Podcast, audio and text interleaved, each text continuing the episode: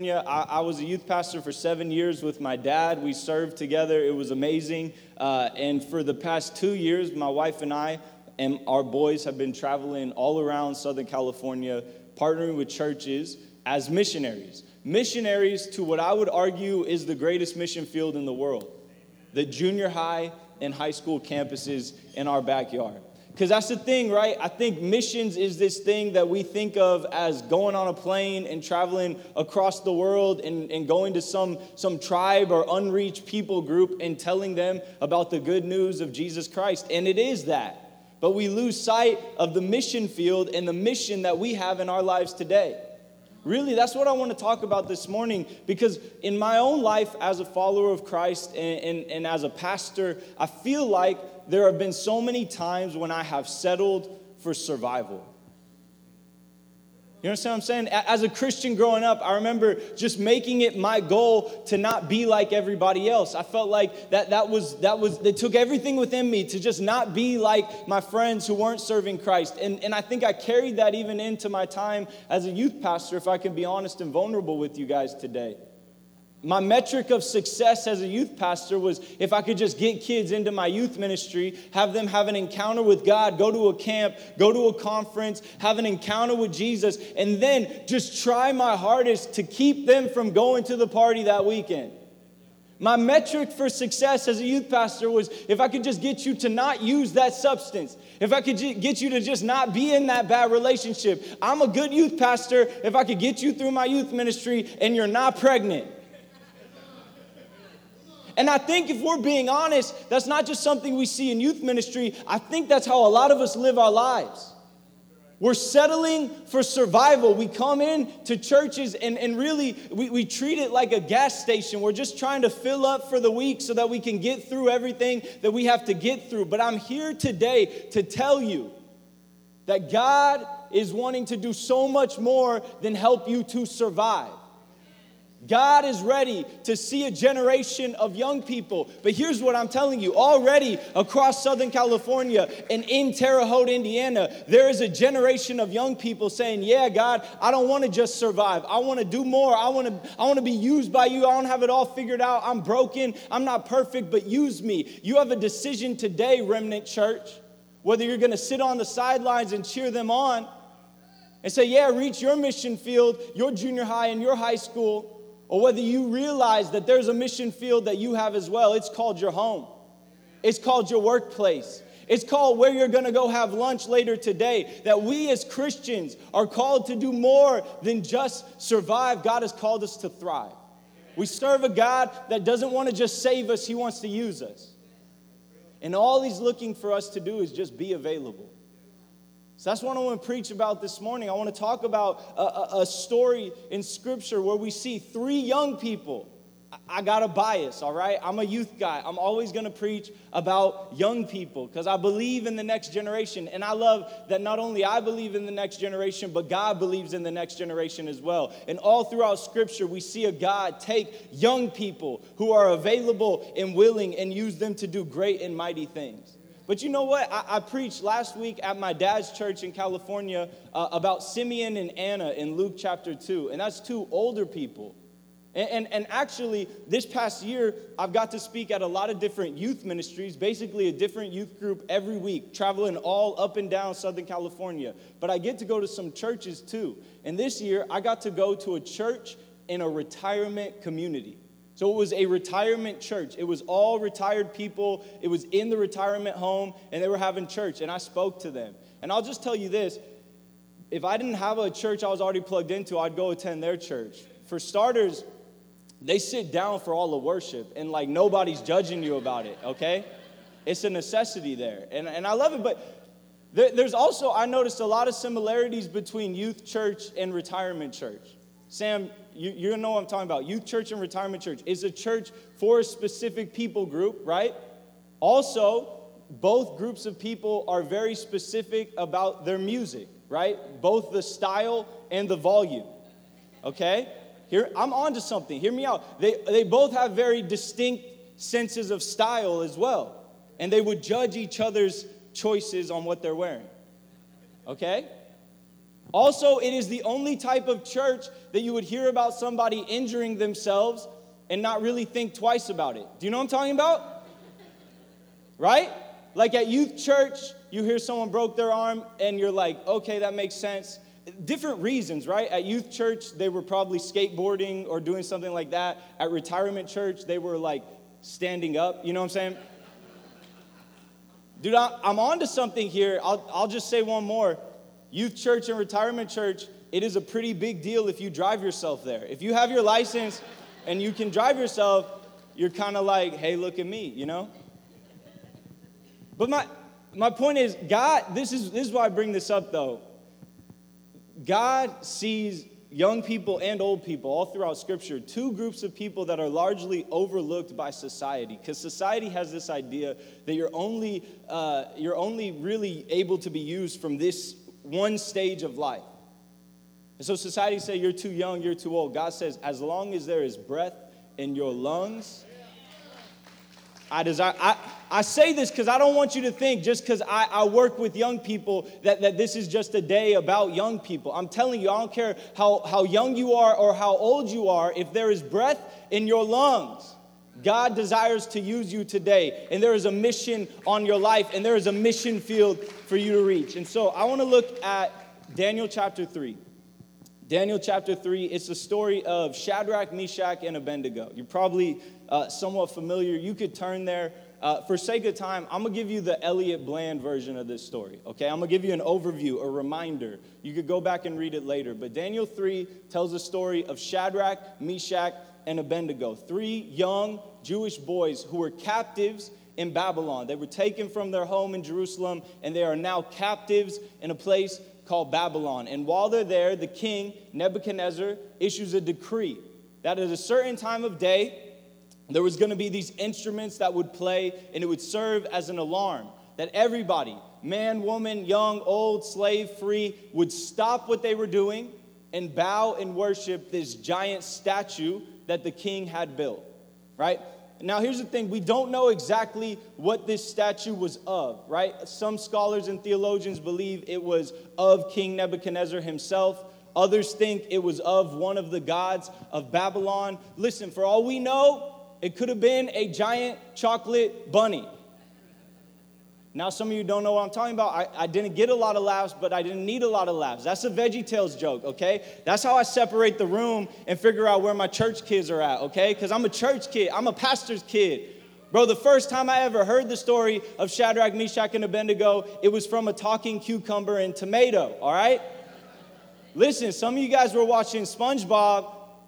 I was watching Veggie Tales. I'm going to heaven. I don't know about you, dude. Like, listen. But here's the point. We don't know if it was of the king or of one of the gods, but here's what we do know about that statue. It may have had eyes, but it couldn't see. It might have had ears, but it couldn't hear. It may have had a mouth, but it couldn't speak. It was man made, and it had no ability to bless you or to curse you. And so Shadrach, Meshach, and Abednego say, We won't bow to that idol because it's fake, it's man made. And on top of that, our God has called us to not bow to any other idols. And so they stand. Now, here's where the story gets interesting because, again, this was a decree, it wasn't optional. And there was punishment for disobeying the decree. We all know what it was being thrown into a furnace. And so there are these guys called the Chaldeans. And the Chaldeans are the worst of the worst. Nobody likes the Chaldeans. Me and my homies, we don't mess with the Chaldeans, right? Because the Chaldeans go and they tell on Shadrach, Meshach, and Abednego, they see that they stood and they did not bow, and they go and they tell the king. And now the king brings them in because the king liked Shadrach, Meshach, and Abednego. I'm gonna, I'm gonna speak on that in just a second, but the king liked them. So he gives them another chance. He says, We're gonna play the music again. He's gonna give you a, an opportunity. Just bow. Just bow. Everybody else is doing it. You don't have to mean it. Just bow. Shadrach, Meshach, and Abednego stand. And now the king is getting upset because now they're testing his authority. And so he orders that the furnace be turned up seven times hotter than it was before for no reason, just intimidation. And so he orders that the furnace be turned up seven times hotter. He says, We're going to play the music again. And you guys are going to bow. or I will throw you into that furnace. And he asks him a question. He says, Then what God will save you? And Shadrach, Meshach, and Abednego say, Be it known to you, O king, the God that we serve is able to deliver us out of your hand. But even if he doesn't, we still won't bow and worship the idol. Shadrach, Meshach, and Abednego say, We would rather stand for what we believe in and end up in a furnace than, than bow to this idol and live a life that isn't worth living. And so he says, Okay. And he orders them tied up and thrown into the furnace. And, and the Bible says it was so hot that the, the soldiers who worked for the king, They'd grown up in Babylon their whole life. They died just being close to the furnace. And so he throws the boys in. And he's expecting to hear them screaming in pain, to smell the, the burning flesh, right? That's not in the Veggie Tale version, but that's what happens when you throw people into furnaces. And none of that's happening. So the king, he's confused, he's perplexed. He looks into the furnace and he begins to count. One, two, three, four. One, two, three, four. And he's turning to people next to him. He says, Guys, did we not throw three men tied up into this furnace? Say, Yeah, King, we just did it. Says, I don't know what's going on. I see four men unbound, and the fourth looks like the Son of God. And he says, Bring them out of the furnace. And the Bible says that as they brought Shadrach, Meshach, and Abednego out of the furnace, they didn't even smell like a bonfire. We've been out at the lake, we've been having a fire go the, the last few days, and it's just blowing into us. We all smell like bonfire all the time, and I love it. But they didn't even smell like smoke. The only thing that burnt off of them was the ropes that were binding them. And King Nebuchadnezzar is forced, whether he liked it or not, he's forced to recognize the God of Shadrach, Meshach, and Abednego and issue a new decree across the land. I love this story because it's about three young men who stood for what they believed in, in a culture that was in opposition to what they believed. And a kingdom was impacted because of it. And in this story, I think we see a few principles that can help us. If you are here today and you say, Yeah, I want to do more than just survive.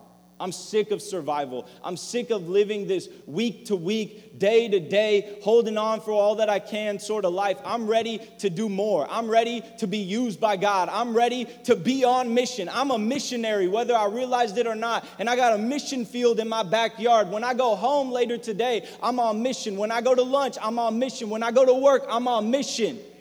And I'm ready to thrive, not survive. There's a few things in this story that I want to point out to you. The first one is this if you want to do more than just survive, if you want to thrive, then you got to stand. Right? We saw Shadrach, Meshach, and Abednego, they stood. But more specifically, you need to stand in proclamation, not in protest. We're, uh, we're getting into it. You might want to take notes today, not because of me, but I'm telling you, this, we're getting into do you actually want to see results, or do you want to just keep doing the same thing over and over again? Stand, but stand in proclamation, not in protest. Let me explain what I mean. As Christians, I think sometimes we take a very antagonistic approach towards evangelism. Maybe some of you already know what I'm talking about because you're, you're newer to church or you're, you're not super familiar with church and even some of the, the guards that you had with coming to church was because you met a bunch of christians who could tell you everything that they were against but not anything that they're for.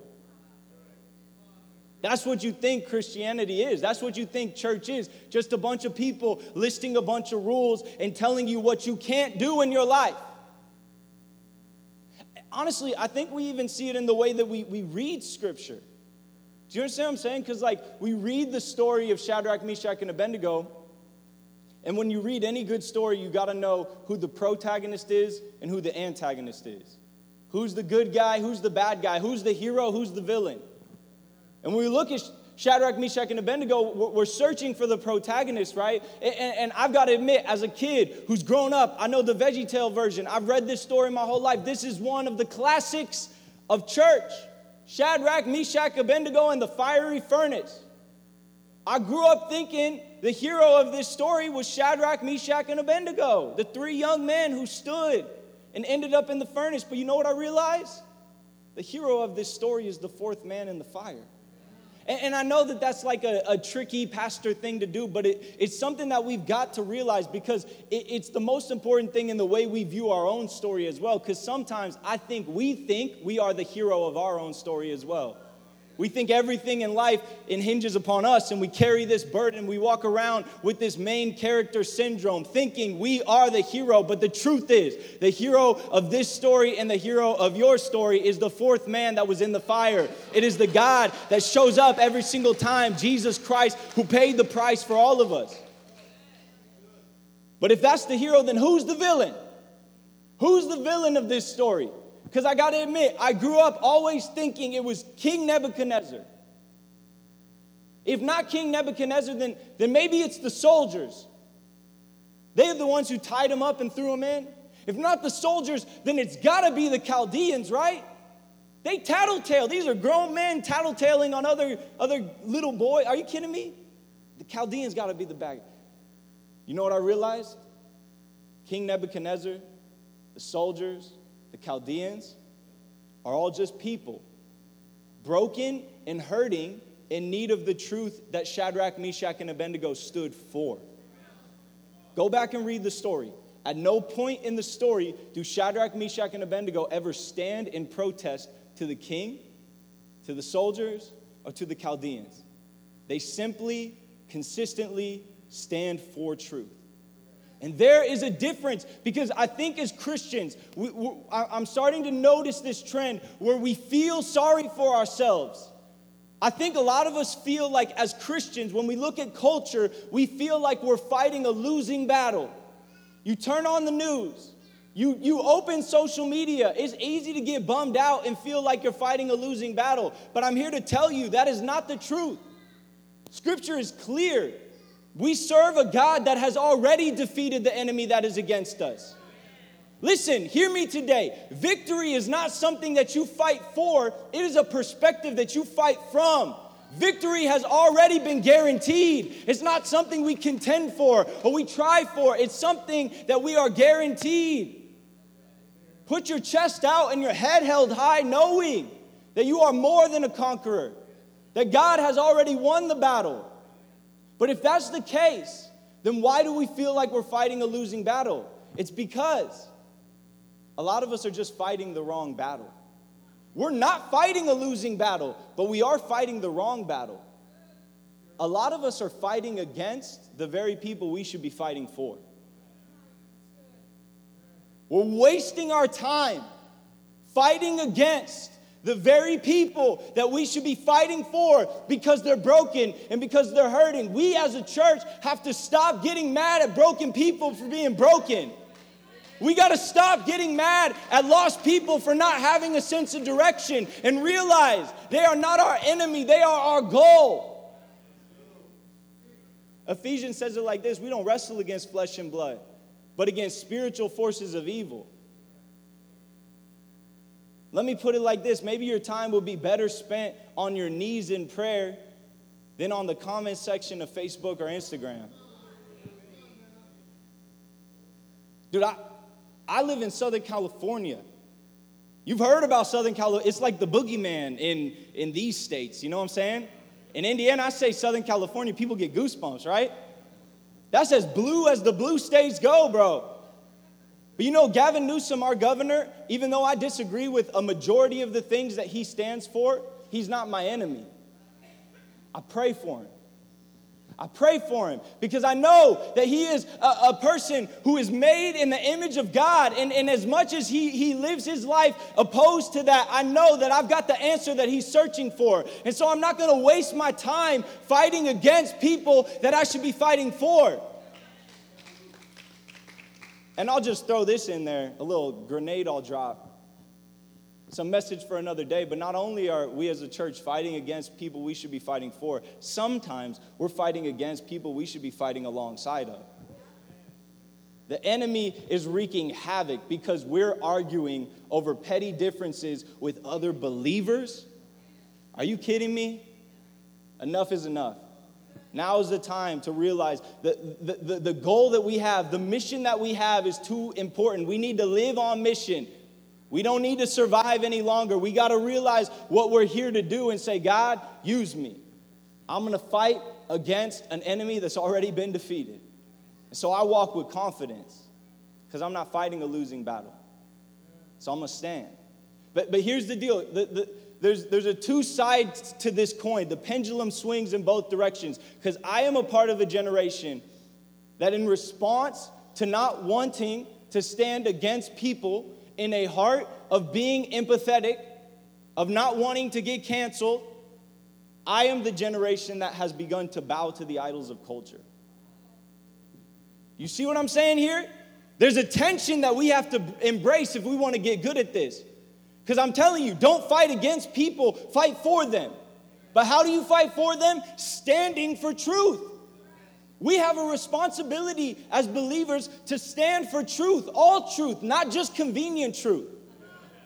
Because hear me, you know how I mentioned earlier Shadrach, Meshach, and Abednego, the king liked them? That's because in Daniel chapter 2, they run essentially the same play they do in Daniel chapter 3. They stand out. But the stakes are different. Daniel chapter 2, everybody in Babylon is eating and feasting. And Daniel, Shadrach, Meshach, and Abednego say, No, we're gonna, we're gonna set ourselves apart. We're gonna fast. We're gonna eat fruits and veggies for 21 days. That's a, have you ever done a Daniel fast before? Bro, when I get to heaven, let, let me tell you this. Dude, when I get to heaven, I, I want to see Jesus. There's some people I want to see, but I'm going to go up and find Shadrach, Meshach, and Abednego because they ruined my childhood, okay? Because for the first 21 days in January, my parents would get rid of all the good foods, and all we had was fruits and veggies because these jokers named Shadrach, Meshach, and Abednego decided to get froggy thousands of years ago and say, We're gonna be different. And so we're gonna, fa-. obviously, I'm joking. Fasting is amazing. You should do a Daniel fast. But, but here's what I'm saying they stood out. But in Daniel chapter 2, look what happens. They stand for what they believe in, and it leads to promotion. The king promotes them. In Daniel chapter 3, they stand for what they believe in, and it leads to persecution. We have a responsibility as Christians to stand for all truth, not just convenient truth. There are scriptures that are easier to put on your Instagram profile. There are scriptures that are easier to crochet on a pillow. There are scriptures that are easier to paint on a live, laugh, love sign that you put over your kitchen. You know what I'm saying? There are scriptures that even culture will celebrate. There are truths about God that even culture can get behind. But we have a responsibility to stand for truth, not just convenient truth. And when you stand up, you will stand out. And you will face some level of persecution. I, I guarantee you, you're probably not going to get thrown into a furnace. You don't live in Southern California, right? No, that's not happening yet. But you might get unfollowed. You might get blocked. You might have rumors started about you. Shadrach, Meshach, and Abednego never stand against the king, the Chaldeans, or the soldiers, but they never bow to the idols of culture. Do you understand the balance of this? So, so then my question is how do we stand in the face of persecution? Because persecution is something that we will face on some level. How do we stand in the face of persecution? I'm glad you asked. I say to myself, you have to have faith. And again, I know, like, oh, wow, thank you, so profound. You have to have faith. But more specifically, we need to have faith that is rooted in relationship, not results. Faith rooted in relationship, not results. You know, as I was reading through Daniel chapter 3 again, I noticed something that wasn't there. I noticed something that wasn't there. There is not this long list of names of families being thrown into furnaces. You ever notice that? We read about three people being thrown into a furnace named Shadrach, Meshach, and Abednego. We don't read about all the other Israelites who were also taken captive being thrown into furnaces. And I know what you're thinking, what about Daniel? Well, Daniel, scholars and theologians believe he was either on assignment in some other place when this was happening, or the Chaldeans were just so scared of Daniel they didn't mess with him. We know Daniel did not bow because we read about another time when there's a different decree where he ends up thrown into a lion's den, right? But besides Daniel, Shadrach, Meshach, and Abednego, where is the list of names? Because I know if there was a list of names to be had, it would be there. Because the Bible, dude, the Old Testament, you've ever read the Old Testament? It's basically just a bunch of lists of names. How, some books are just lists of, we know that the Bible is not opposed to making long lists. It's one of God's favorite things to do back then, making long lists and helping old people get pregnant. Top two things God was doing in the Old Testament. So, if there was a list of names to be had, we would be reading about it. And the, the, the lack of a list of names tells me something that a majority of the nation of Israel did what they always did when they found themselves in captivity. They bowed to the idols of culture. But before, before we're too hard on the nation of Israel, let me give you a little bit of history and context, okay? We know that they lived in a, a polytheistic culture, right? Many gods. Everywhere you went, they had, they had a god of the sun, a god of the river, a god of the a god of everything, right? Not only was it a polytheistic culture, a widely held cultural belief, something that a lot of people believed. And let me just say this just because a lot of people believe something does not make it true. A widely held cultural belief was that gods were limited to regions. So I used to think that like the Egyptians were like, no, our gods are real. And the, the Greeks were like, no, our gods are real. But really, this is what everybody believed no my god is real and so is your god. And we'll worship whatever whatever the god that you think is real is real. And, and and, there are so i don't think i need to point out the similarities to the culture that we are living in today where whatever you think is right is right just because you feel that it is. And we all just have to say yes your god is your god and my god is my god. That's not the truth. In fact when our God introduces himself to us and gives us his name for the first time, Moses is going into Egypt where they had Ra, the God of the sun, and they had the God of the river. And he says, Who, What is your name? What should I tell them? Which God? And he says, Tell them I am sent you. Yahweh. I am. Basically, the question of what God, he said, Yes. I am the only God. All these other gods are fake. They are counterfeit. They are trying to fill a void that, that they can never fill. I am the answer that they are searching for in the first place, and my name is Yahweh. And so, this is, this is the culture that the nation of Israel goes into a culture that believed your gods were limited to your region. So, merchants, they would get these many little idols when they would travel places to, to worship the, uh, the God of wherever they were going, right? All of this matters because the nation of Israel was filled with a lot of people who knew about God. You understand what I'm saying? They knew that God had called them not to bow to any other idols. It's one of the, it's number two on the Ten Commandments, bro.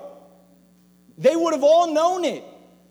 But how many of us know, because we've lived long enough in life, that just knowing rules isn't enough? You can know a lot about God, but then when push comes to shove, and when the real world starts to happen, you find yourself in the same place that they were, bowing to the idols of culture. They were not dealing with an ignorance of information, they were dealing with an ignorance of relationship. There is a difference between knowing about God and knowing God. We serve a God that doesn't long for us to know about Him.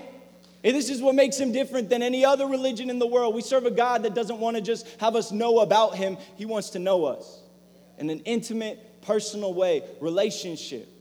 And we know that Shadrach, Meshach, and Abednego had that because everybody else thought God was back in Jerusalem. You see, that's why they, they bowed.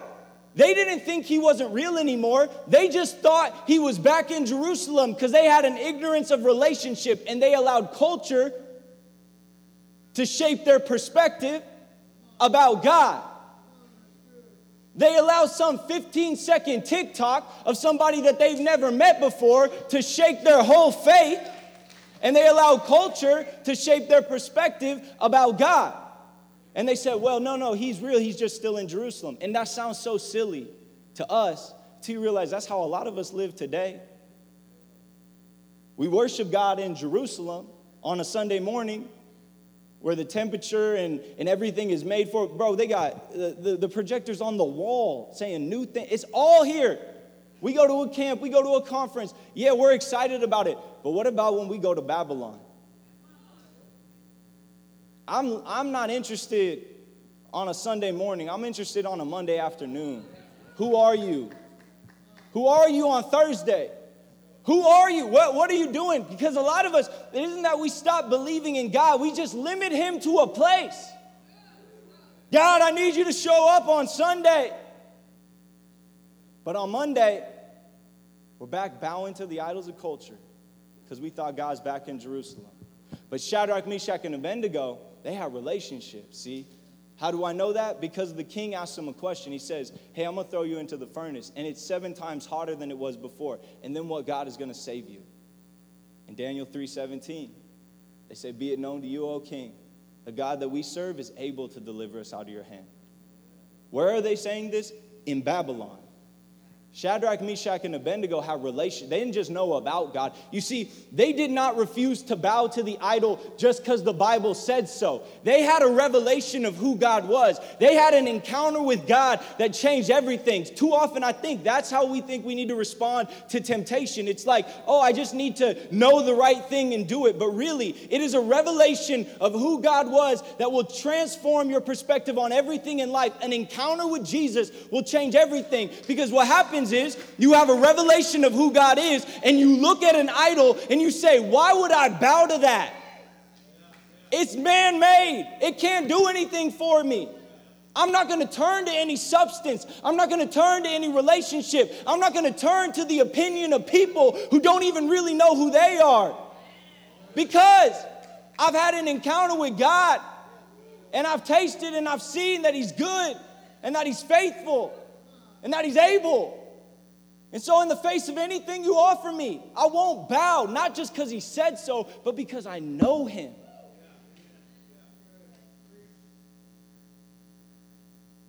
And they refuse to bow, be it known to you. They, they, they trust in what God can do. Remnant Church, let me ask you this question Do you believe in what God can do? Because that's the faith we got to have. Do you believe that God is who He says He is? Do you believe that He's a healer? Do you believe that He's a redeemer? Do you believe that He can restore relationships? I'm telling you, there is a mission field in your backyard, but we can't approach it passively. We could get excited about it this morning, but I'm asking you, do you believe that He can do it? Do you believe that He can transform your family's life? Do you believe that He can transform your workplace? Do you believe He can be, bring revival on Southern California school campuses? Because we got to have faith to believe that He is who He says He is. I believe in it. I'm believing for healing in my own life. Tyree, me, we're talking about on Thursday. I get ocular migraines just like he does. And it takes my vision out. And it's scary. And especially speaking, it, it causes anxiety and, and things in my life. I'm believing for healing from that. Because I know that God is able. He is Jehovah Rapha, my healer. But here's the, here's the key we got to have Daniel 3:17 type faith to believe that he can do it. If you want to know what could change the world, Daniel 3:18 type faith. That says, "Yo, but even if he doesn't, but even if he doesn't, but even if he doesn't, you know what? I know he can deliver me. I know he can heal me. I know that he can do it. Hey, but even if he doesn't, I was never chasing results. I was chasing relationship the whole time. We got to be a people that is less interested in seeking the hand of God and is more interested in seeking his face and saying, I'm just his son, I'm just his daughter, and I just long to spend time with him. I don't care about the results. I know he can do it, but even if he doesn't, his thoughts are higher than my thoughts, his ways are not my ways. I trust in him regardless. But even if he doesn't, but he did. We know it because we, we read the story. They said, but even if he doesn't, and what happens? They go into the furnace, and the king looks in. And He says, one, two, three, four. There's a fourth man in the furnace. And this is why I bring up this story today. And this is what I think is so powerful, because obviously I'm passionate. Some of you guys, you don't even have to say it after service. I'll say it for everybody. I can tell you're Brandon's cousin there. It's been, it's been said, right? I know better hair, but like, um,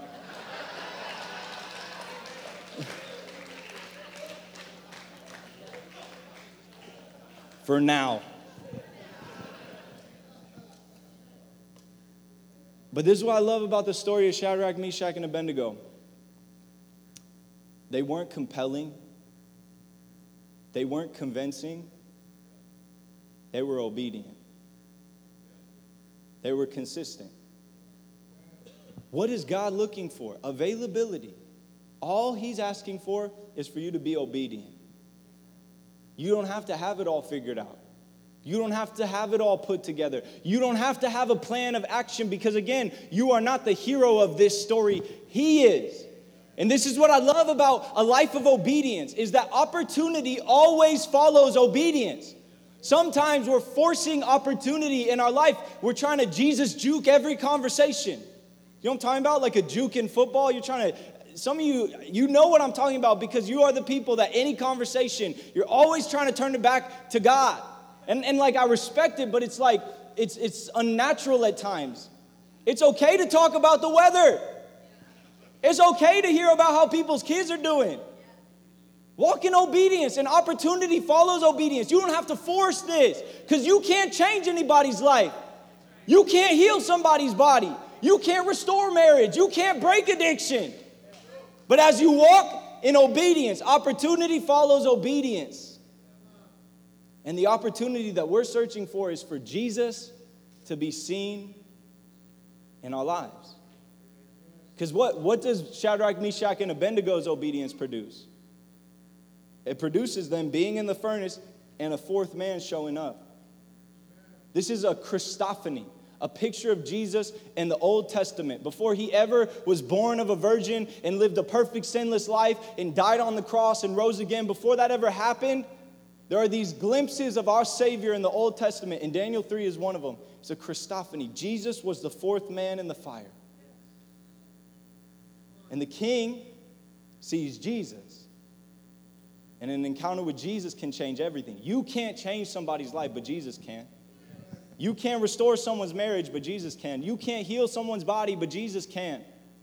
You can't save someone's soul, but Jesus can. An opportunity always follows obedience. And I just want to close with this last story because I, have seen this happen in Scripture. We see it here in Daniel chapter 3, but you know why I'm passionate about this? Because I've experienced it in life as well. Let me tell you about a girl named Caitlin from La Palma my hometown, my home church. A young lady who, at 12 years old, said, I want to do more than survive. I want to do more than attend my junior high. I, I don't want to just make it through. I want to be used by God. I want to, I want to change the world that I live in. And Caitlin just stood for what she believed in. She stood for truth, not against people. She had faith that was rooted in who God was, not just what He could do. And she walked in obedience day after day. And, and guess what? Opportunity always follows obedience. And, and I tell you the story of Caitlin because I'm talking about big, passionate things this morning, right? Change the world. Let's do this. Miraculous things. But I think we miss the miraculous so often in life because it looks so mundane. We're looking for miracles at the front of an altar. We're looking for miracles up on a stage at a conference. But the miraculous can always sometimes look very mundane. And for a young lady named Caitlin, she walked in obedience, and opportunity always follows obedience. And Caitlin met another young lady at school, a girl who was broken, who was hurting, who was in need of the truth that Caitlin stood for, whether she realized it or not. This friend of Caitlin's came from a broken home. Her parents were divorced from the time she was a baby. She never knew them together. Not only that, she had a father who struggled with addiction his whole life, and a mom who was in and out of unhealthy, abusive relationships. And because of that, it exposed Caitlin's friend to every type of abuse you could think of by the time she's 12 in junior high, she's experienced emotional abuse, substance abuse, physical abuse, mental, all of it. 12 years old. And this is who Caitlin meets. Caitlin can't fix her, she can't heal her, she can't save her, but she could be obedient. An opportunity follows obedience. So she just she began to build a friendship with this young lady. And she was true to who she was all along the way. And you know what? Opportunity follows obedience. And one day, Caitlin had an opportunity to invite this friend to church. to La Palma Christian Center. But this is how she did it, because again, the miraculous can look mundane. She said, Hey, why don't you come and spend the night at my house on Saturday night? We'll, we'll rent movies, we'll paint nails, we'll, you know, we'll do, we'll do all the, the 12 year old girl things at a sleepover, right? But if you spend the night on Saturday, you got to come to church with me on Sunday. How mundane. How much do we just brush past what I just said? But watch what that moment of obedience produced because her friend said yes. Because here's what you need to know about people who are living in brokenness and pain. As much as they put up a front all day long, they're longing for what we have. We've got what they're looking for. Just be obedient. And she showed up, and, and it was La Palma Christian Center. It was our church. And how many of you know it was the Sunday? It's always a Sunday you invite a friend that sister so and so decides to like get on one, right? And she's running around the church and she's she's screaming. And it's like, she gave a message in tongues. And, and even I'm like, oh man, I feel sorry for Caitlin. But you know what? Her friend not only experienced all that, but she experienced something that day she never experienced before community, but deeper than that, truth, grace, mercy, hope, love, life. And I love to give like the missionary message, saying that day she walked forward and gave her heart to, but that's not how it happened. But a seed was planted. And, and Caitlin's friend was intrigued. She actually started coming to youth group, right? And, and at youth group, we were going to youth convention. And Caitlin's friend didn't have parents who believed in the investment of youth convention. They were wasting their money on drugs and other things. But she had surrogate moms and dads and aunts and uncles, just like Sam grew up with here at Remnant Church. People who say, Yo, I'm gonna believe in you and I'm gonna invest in you, I'm gonna pour into you. And they paid for her to go to youth convention. And at youth convention, the fruition of prayers that were prayed by people that she had never even met came true. And Caitlin's friend got saved at youth convention at 12 years old. And she went to summer camp and she got baptized in the Holy Spirit. And Caitlin's friend's life was changed forever as a junior higher. And she spent her whole junior high and high school life not going down the road of her parents or her siblings. She didn't just survive, she thrived. She started bringing friends to the youth group. Statistically speaking, Caitlin's friend should have been addicted to drugs just like her dad. She should have been in and out of abusive relationships like her mom. She should have been pregnant as a teenager because that's what happened to her mom and to her older sister and to her aunt and even to her grandma. Because the real enemy that we fight against doesn't fight fair, but let me tell you again, he's already been defeated.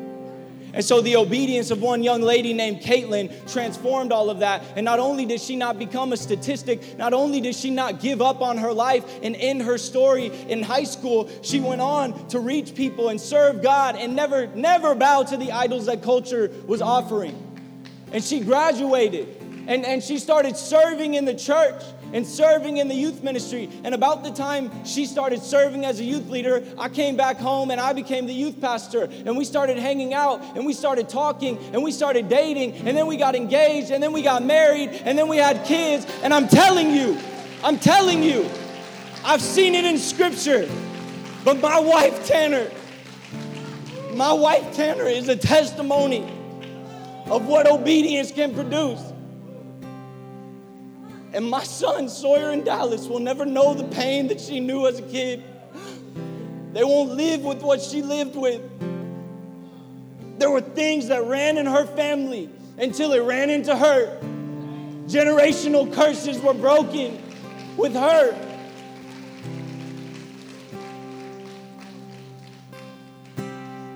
Man, I think of opportunity follows obedience. Miraculous things can look mundane. I think of a woman who who could sing and she had a son and three daughters who could sing too. And she started taking them and traveling to churches and, and singing all over the place. And, and then her son's best friend lost his mom at, at 15. And she said, Why don't you come and sing with us? They started traveling and singing all along, not, not, not, not being fixed, not being whole. And one night in November, after singing at a church like they always had, her son and his best friend went back to the apartment that they were at and were going to do what they had always done. They were going to go and smoke weed that they had bought from their older sister and her husband who were selling drugs all across Terre Haute, Indiana. And getting ready to light that joint in a smoke filled apartment, they had an encounter with God that changed everything for them. And little did they know that across town, his little sister, who was dating his best friend, also had an encounter with God. And I'm telling you, the ripple effects of obedience are still being felt to this day. For years, Tanner and I have been praying for her parents. And just a couple months back, we dedicated my son Dallas at my dad's church. And Tanner's parents don't go to church, but they'll show up for their grandkids. And they showed up that day and they watched Dallas get dedicated. And then I preached a message just like this.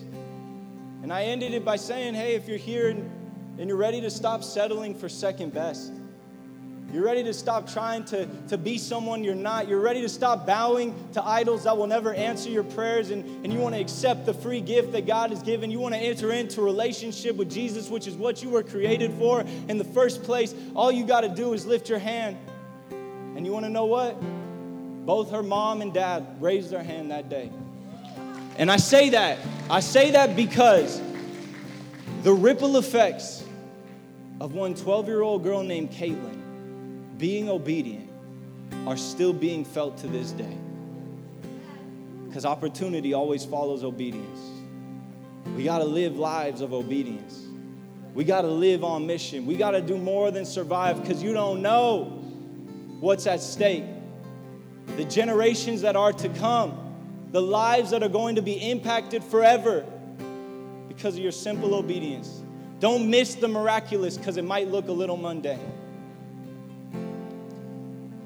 Everybody can just close their eyes, I just want to ask this question. If you're here today and you say, Yeah, just like the Word of God says, today is the day of salvation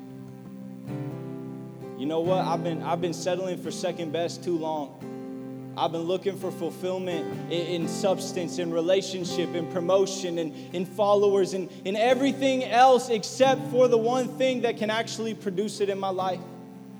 And I'm ready.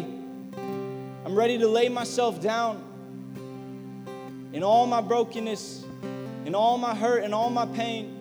I'm ready because it's the beauty, all that God is asking for is your obedience today. The obedience that we're talking about starts right now in this moment with you saying, God, I give you everything. Not part of me, not a piece of me anymore. God, you are not a part of my life. Today is the day where once and for all I settle it. And I say, I give you everything, God. If that's you with nobody looking around, I just want you to raise your hand so I know who I'm praying for. Yeah, all across this place. Anybody else? Just lift your hand. This is about you and God. Word of God is clear. He says, Believe in your heart and confess with your mouth that Jesus is Lord, and you will be saved. So that's what we're going to do together, Remnant Church. And we're going to do it as a family. So I want all of us to repeat this prayer together Dear God, I know I'm a sinner, but I know you're a Savior. I give you all of me the brokenness, the hurt, the pain, the things no one else knows about. I'm yours. Save me, but use me. I offer myself as a living sacrifice. I confess that you are Lord, and I give you my life. In Jesus' name, amen. Amen. Hey, can we make some noise, everybody, for the people who have made that decision, the best decision of their lives? And here, here's the last thing that I'll ask as, as we close. We're going to sing one more worship song and then we'll, we'll head out. We'll get lunch. I know the owner of the place I'm having lunch, so we'll be all right. But before we do, I just want to ask this question to everybody. Whether you made that decision right now or you've been serving God for a while, if you would say, you know what, I'm ready, I'm ready to do more than survive.